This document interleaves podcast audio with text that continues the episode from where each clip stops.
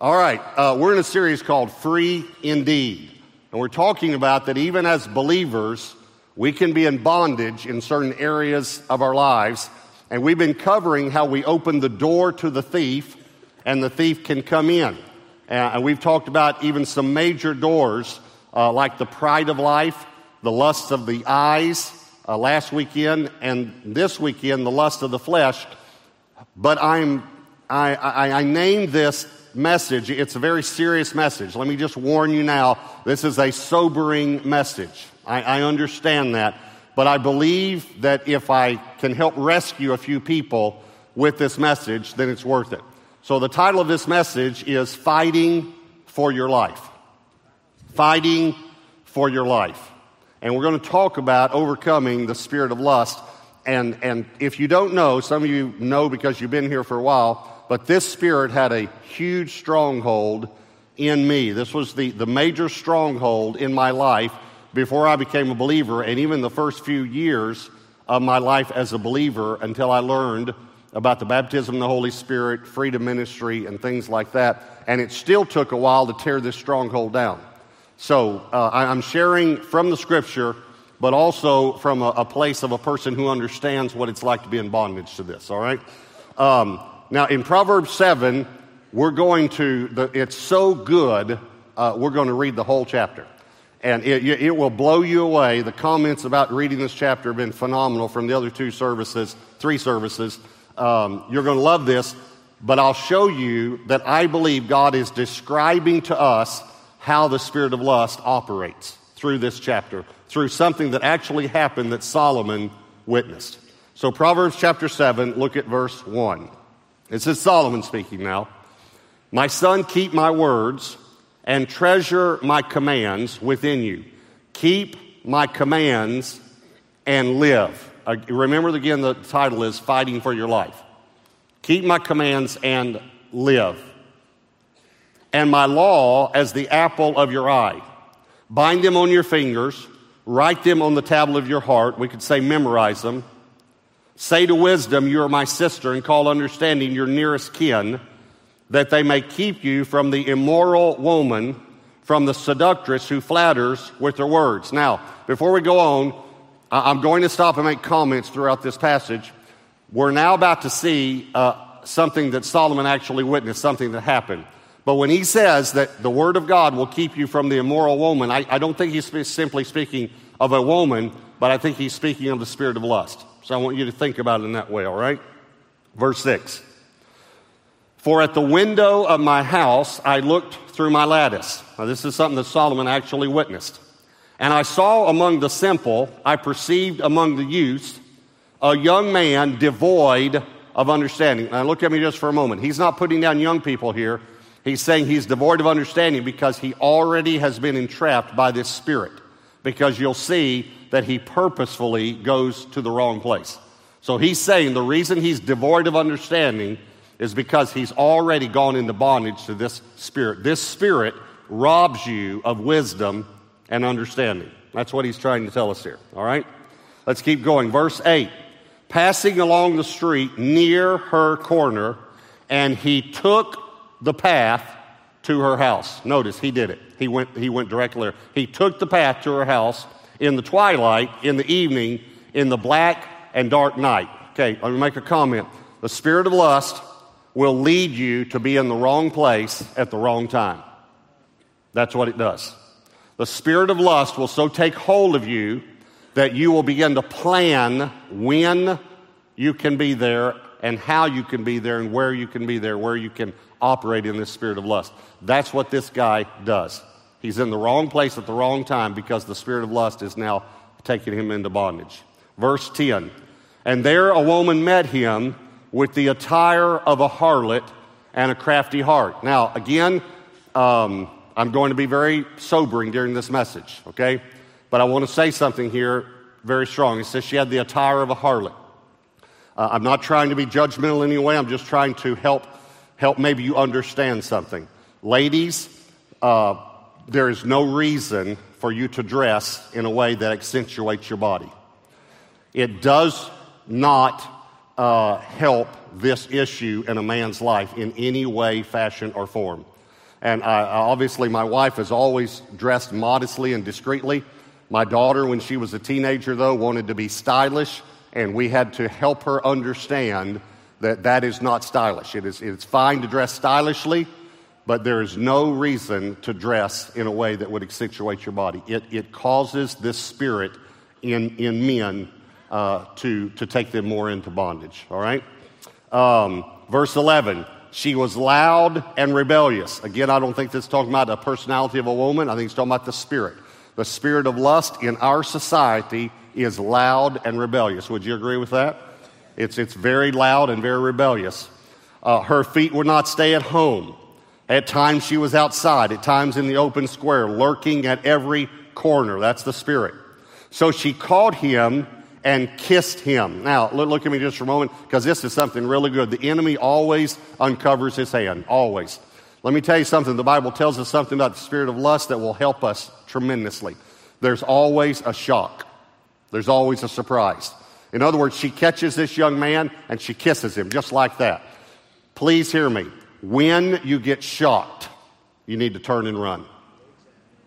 See, see, see, this is what the spirit of lust does. There's always something we see in a movie, something on television, something on the internet, something is said in the office. A man says something to you, or a woman says something to you, and it shocks you.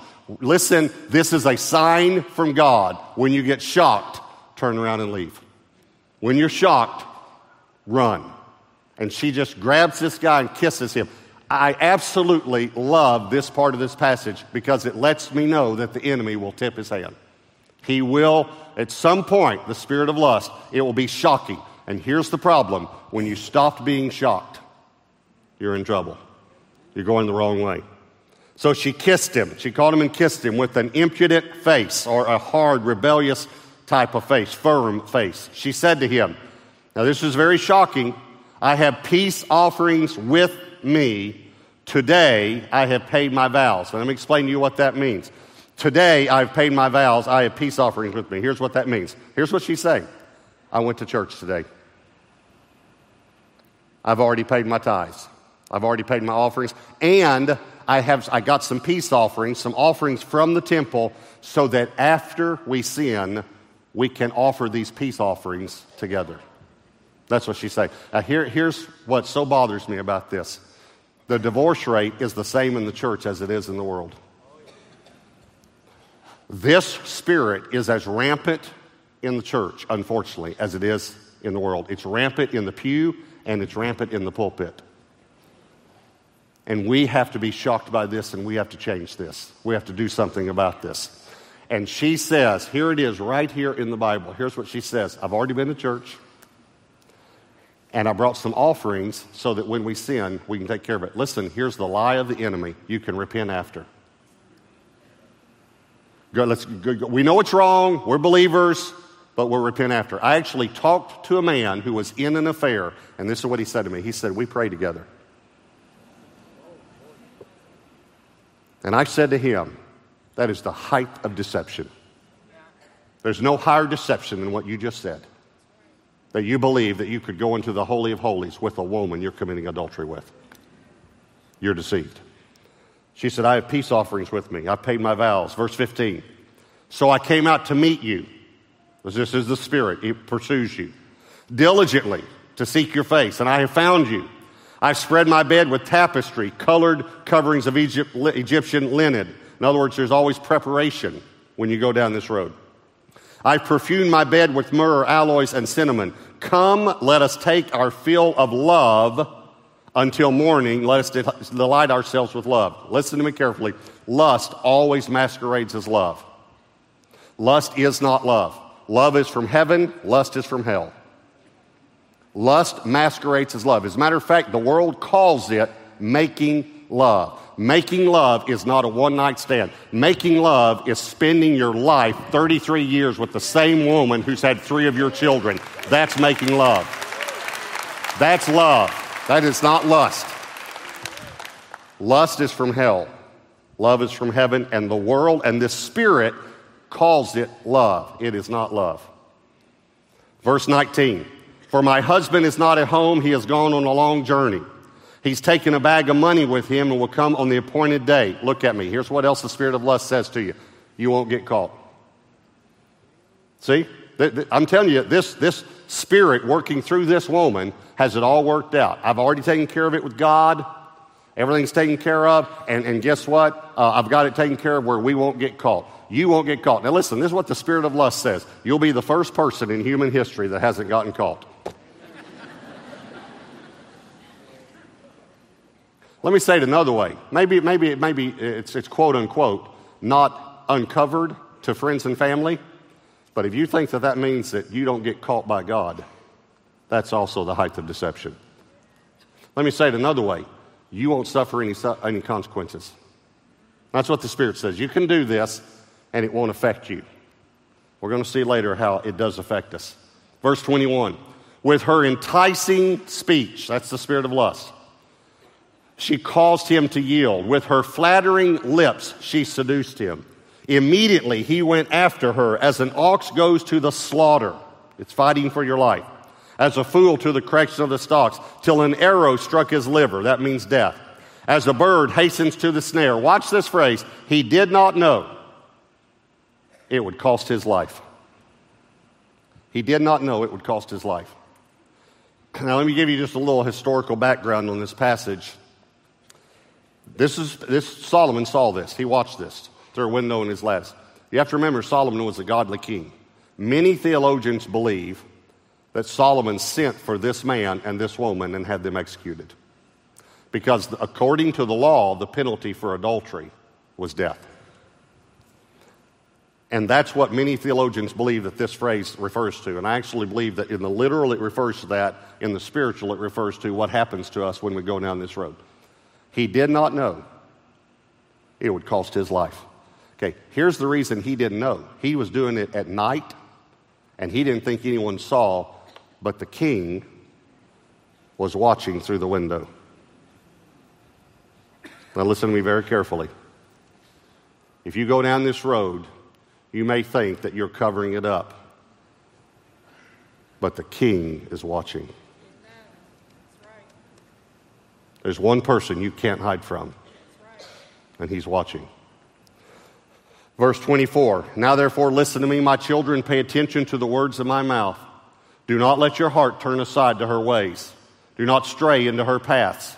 For she has cast down many wounded, watch this, and all, I, I love this word all, all who were slain by her were strong men. I've seen, what is amazing to me, is the men that I've seen that have fallen into this have actually been very successful many times in business and career. They're very strong men, and this spirit targets them. They fall to this. Her house is the way to hell, descending to the chambers of death. Now, I'm going to say something very strong through, well, through the whole message, so just, just, just brace yourself. Put your seatbelt on. Her house is the way to hell, to hell. Okay. There are many, many scriptures that say adulterers and fornicators go to hell. Now, listen to me carefully. Because again, you're looking at a marred man. I've, I've, I've, I've never, ever tried to hide that from you. I do believe you can repent. I do believe the blood of Jesus covers our sins. I do believe that. I also believe that believers can be in bondage. But listen carefully to me. If this is a sin that you continue in, you need to check out your salvation. Amen. You really do. There is a possibility, if you are going to persist in this sin, that God has never given you a new heart. He's never changed your heart. Now, if you want to get free, we can help you get free. But if you're going to persist in this, this is the path to hell. That's what the scripture says. So let me give you a few words here to help you un- to describe the spirit of lust. All right, to you, all right? I'm going to give you three words to describe it, and then I'll give you a fourth point of how we get free from it. Here's number one desire desire. The word lust actually means desire. As a matter of fact, many tr- times the Hebrew word and the Greek word for the New Testament is translated desire instead of lust. Sometimes the Greek word translated desire instead of lust. Let me tell you something about this word. In the Greek, it's epithumio, but what it is, it's a neutral word. It means it can go either way. It can be good or bad. Uh, I'll show you a verse that will absolutely shock you. This is the exact same Greek word that's translated many times lust. Luke 22, verse 15. This is Jesus talking. Then he said to them, With fervent desire, I have desired to eat this Passover with you before I suffer. Okay, that word could have been translated lust. Now, I'm not saying obviously Jesus didn't have evil lust, but what he's saying is fervent desire. Listen, God gave us a good healthy, natural desire for sex that can be fulfilled in a godly way, but it can never be fulfilled in a lustful way. The Bible then begins to describe lust and use some other words. Uh, the Bible calls it worldly lust. Uh, the Bible calls it deceitful lust. The Bible calls it evil desire. Again, the desire is the same word. The Bible is trying to tell us that God gave us a pure desire and Satan turns it into an evil desire. And when it turns into that desire, if we get on that road and begin going down that road, that's when we go into bondage. Let me give you a few scriptures. Galatians 5, 16 and 17. Walk in the Spirit. That's why it's very important to understand the relationship with the Holy Spirit. Walk in the Spirit, and you will not fulfill the lust of the flesh. For the flesh lusts against the Spirit, and the Spirit against the flesh. Notice the evil lust goes against the spirit, but the good desires go against those evil desires.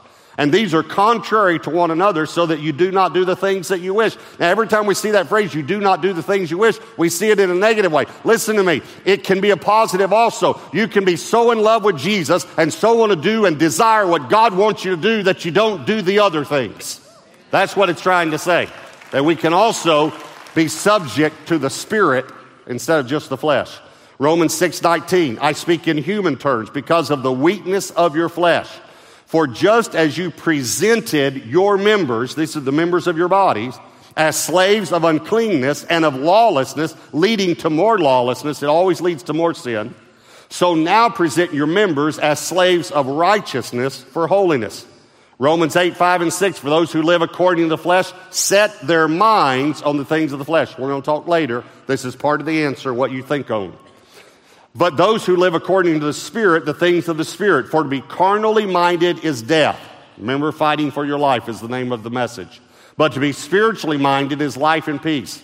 Romans 13, 14. Put on the Lord Jesus Christ and make no provision for the flesh to fulfill its lust. This is a scripture I memorized when I was battling this myself. Make no provision for the flesh because the flesh will tell you how to plan to fulfill lust, but you have to make no provision for it. So, number one word I want you to understand about lust is desire.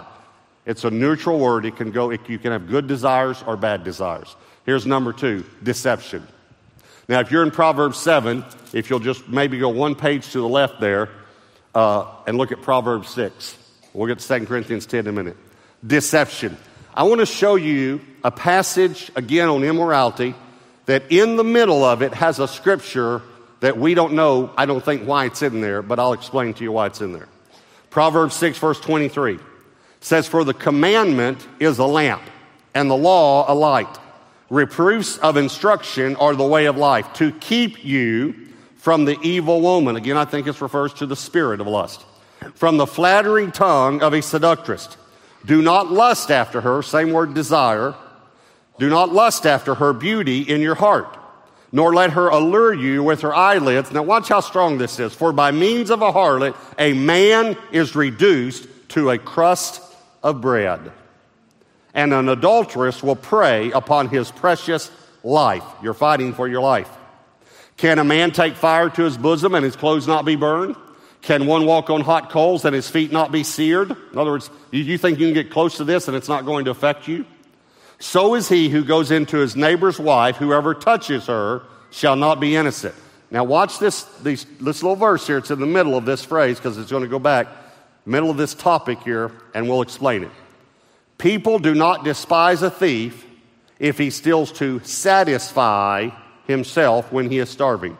Yet when he is found, he must restore sevenfold. Now, I want you to think about this in terms of adultery. Watch the next phrase. He may have to give up all the substance of his house. And then notice again the, the, the, the, context, verse 32. Whoever commits adultery with a woman lacks understanding. He who does so destroys his own soul. Now, now look at me.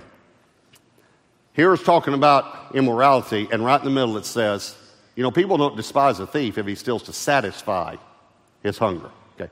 Here's what you need to understand lust is a deception, and lust never satisfies. A man never commits adultery for satisfaction because lust doesn't satisfy. And that's what it's saying here. It's saying, don't do this, don't go down this road. And it's saying, you know, if, if, if it was for satisfaction, someone might excuse him. But it's not for satisfaction because lust never satisfies. Here's the deception of lust it never satisfies you, you always want more. In a godly, pure marriage relationship, you can be satisfied. But in an impure relationship, if you watch pornography, if you get involved with someone, if you do that, you want more you, you, the cravings get worse. You go more and more into bondage. You are never, ever satisfied. Lust is a deceiver, it does not satisfy you. Only love satisfies you. Let me read you some verses. Proverbs 27 20. Hell and destruction are never full, so the eyes of a man are never satisfied. Habakkuk 2 5, speaking of an evil man, watch. Indeed, because he transgresses by wine, he is a proud man. He does not stay at home. That's a direct reference to adultery. Because he enlarges his desire, this is the same word as lust, as hell, he is like death. Now, watch this, and he cannot be satisfied. He cannot be satisfied. Ezekiel 28, you also played the harlot with the Assyrians because you were insatiable. In other words, unsatisfiable, insatiable. Indeed, you played the harlot with them and still were not satisfied. Lust is an empty promise. And ever and many, many, many of us have had this difficulty before. It never satisfies us, it actually just causes more of a desire and an impure desire.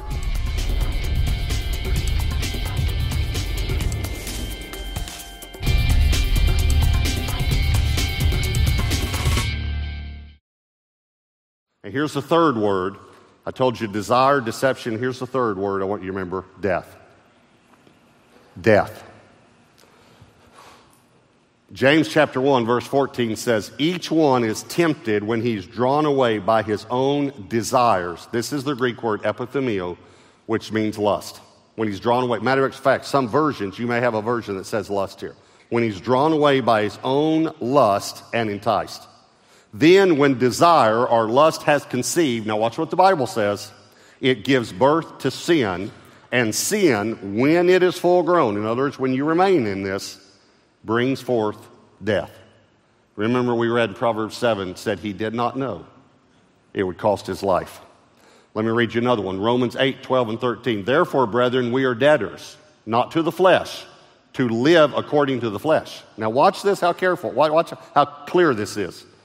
For if you live according to the flesh, you will die. But if by the Spirit, you can only do it by the Holy Spirit, you put to death the deeds of the body, you will live. Love always brings life, lust always brings death. Now, let's talk about death just for a moment because I'm telling you, it always brings death. Maybe it's not immediate physical death. But if you remember, God said to Adam and Eve, You eat that tree, you're going to die. They did not die physically immediately, but they died spiritually. How many people die spiritually because of lust? Their spiritual passion for God, their spiritual hunger for God, their spiritual desire for God, because lust is desire. And instead of having a desire for the good things, all of a sudden now their desire and their passion is going another way. When we talk about death, listen, think about this. How many marriages have died? The love in the marriage. I don't love her anymore. Your passion died because your passion goes another way. How many families have been sacrificed on this altar? Okay, I'll tell you something that many men don't even think about. How many businesses die because of this spirit? How many promotions and raises have you not received because of this spirit? Because instead of having a mind that's full of godly things so that it could be creative and innovative and come up with new ideas, you're thinking about these things. Satan's a thief, he's robbing you the Spirit is robbing you If, if, you, if, you don't, if you don't believe this, listen, you're sadly deceived. I'm telling you, if you're in bondage to the spirit of lust, it's affected your finances. It's affected your health. It's affected your joy. That's what this spirit does, and it takes, brings death. So, what, what's the solution? Well, here's point number four. By the way, uh, there's two words here on this point. They also, they both begin with D because I'm gifted.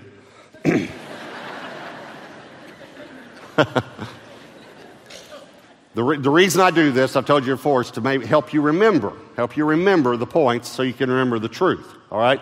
Here's number four. The, here's the answer deliverance and discipleship. Deliverance and discipleship. Remember, we started this uh, series, and I gave you a quote by Dr. Jack Hayford. You can't cast out the flesh, and you can't disciple a demon. You can't cast out the flesh and you can't disciple the demon. What he's referring to is that many churches believe one or the other is the only answer. You just need deliverance, you just need deliverance. Okay, listen, after you get deliverance, and you do need deliverance, but after you get deliverance, you need discipleship. You need to be discipled because you need to retrain the way you think.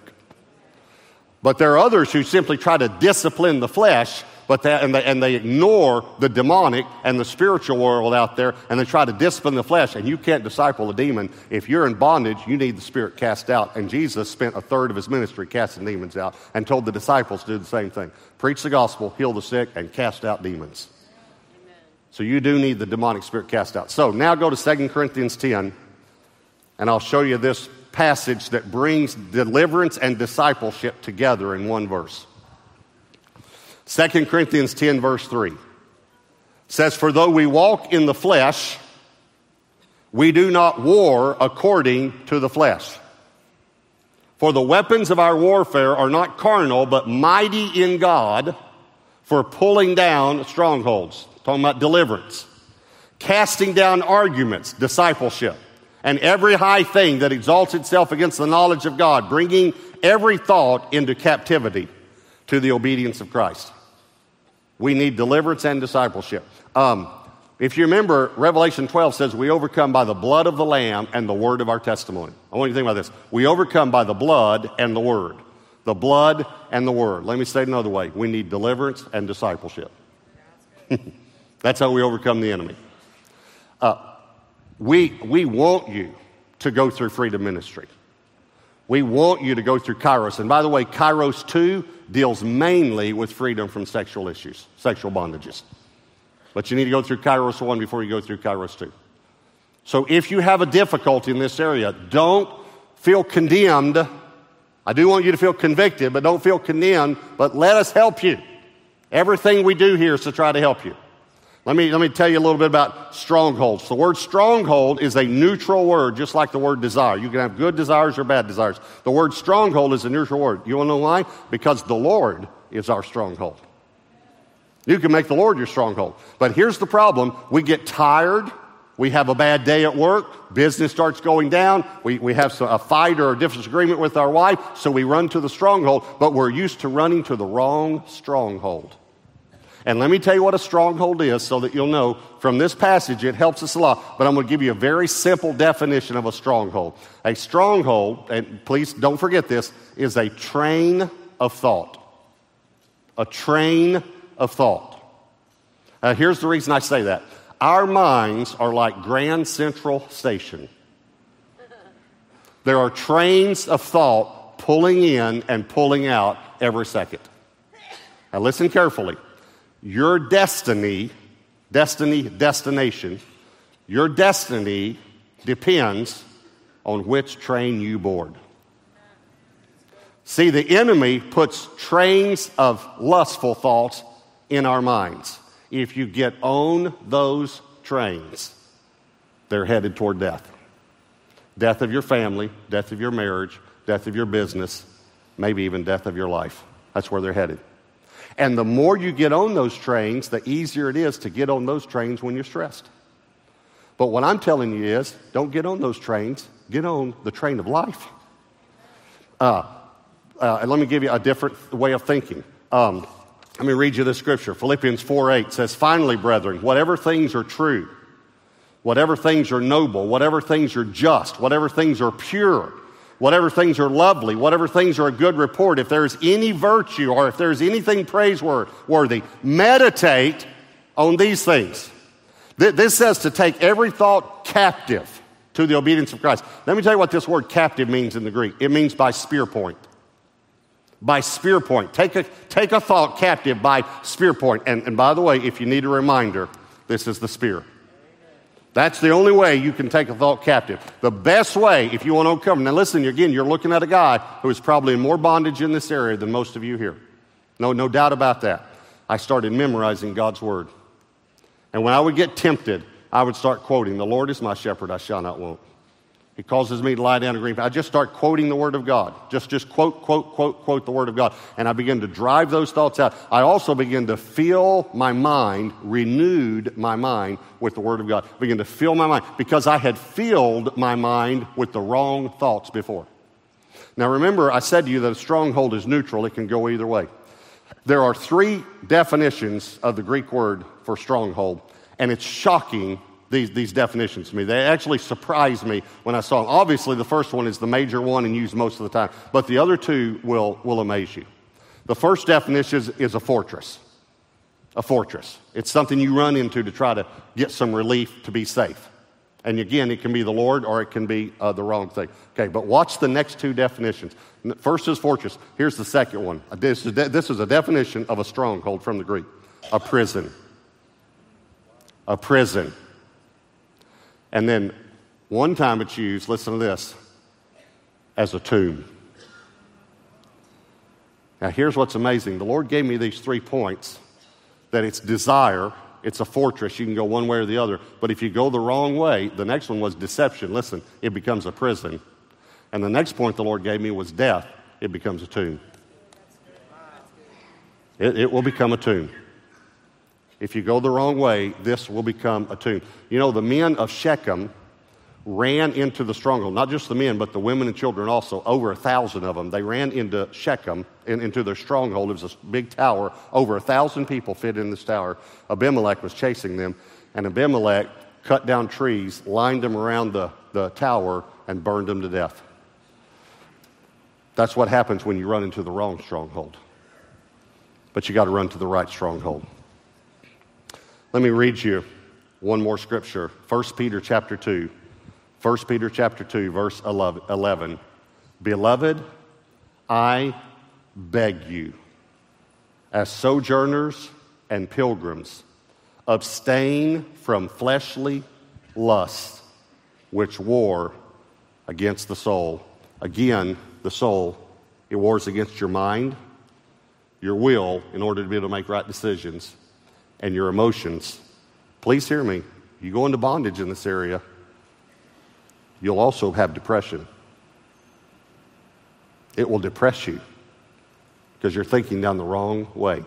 Now, here, here's what I'm saying to you Paul said, I beg you, as your pastor, as your pastor, I'm begging you to let us help you. We want to help you. Don't feel condemned. Let us help you in this area. I have a friend of mine who was a missionary. I, w- I went, visited him on the mission field. He would preach big crusades, lots of people saved and healed. He began a Bible college, unbelievable man of God. Started going down the wrong road in his mind, lost his marriage, lost his family, and just a few years ago, in his 50s, was killed in a motorcycle accident lost his life. Lost his marriage, his family, his ministry, and his life. He did not know it would cost his life. I want you to bow your heads and close your eyes.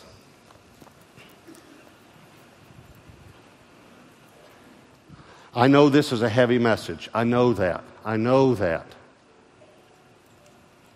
But I want you to know God loves you.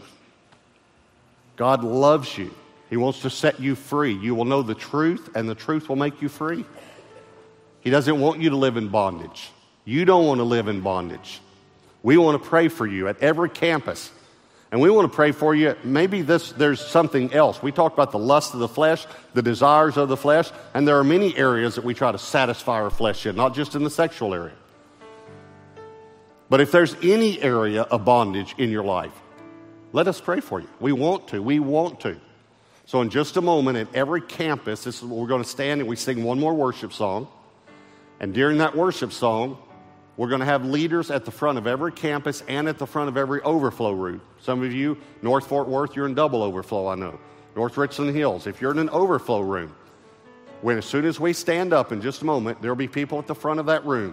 At, at Southlake, on the second level, let me tell you, you can come to the front, but the, if you're at Southlake campus on the second level, by each exit, by each exit, we have leaders there to pray for you. All you'd have to do is move toward the exit, and you'll see someone with a name badge, and you can pray for them. i am always concerned that the people on the second level sometimes see themselves as spectators, not participators.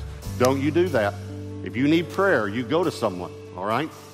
So, in just a moment, we'll stand at every campus and we'll worship. We'll have one more worship song. The service is not over yet. We'll have one more worship song and then we'll dismiss after that. If you need prayer for any area of your life, as soon as we stand up, you just stand up and step out and come. If you're on the ministry team, uh, you might even start coming during the prayer so you'll be ready to minister as soon as you can, all right? Holy Spirit, I pray you'll draw every person, every person that needs prayer right now at every campus and every overflow room in Jesus' name.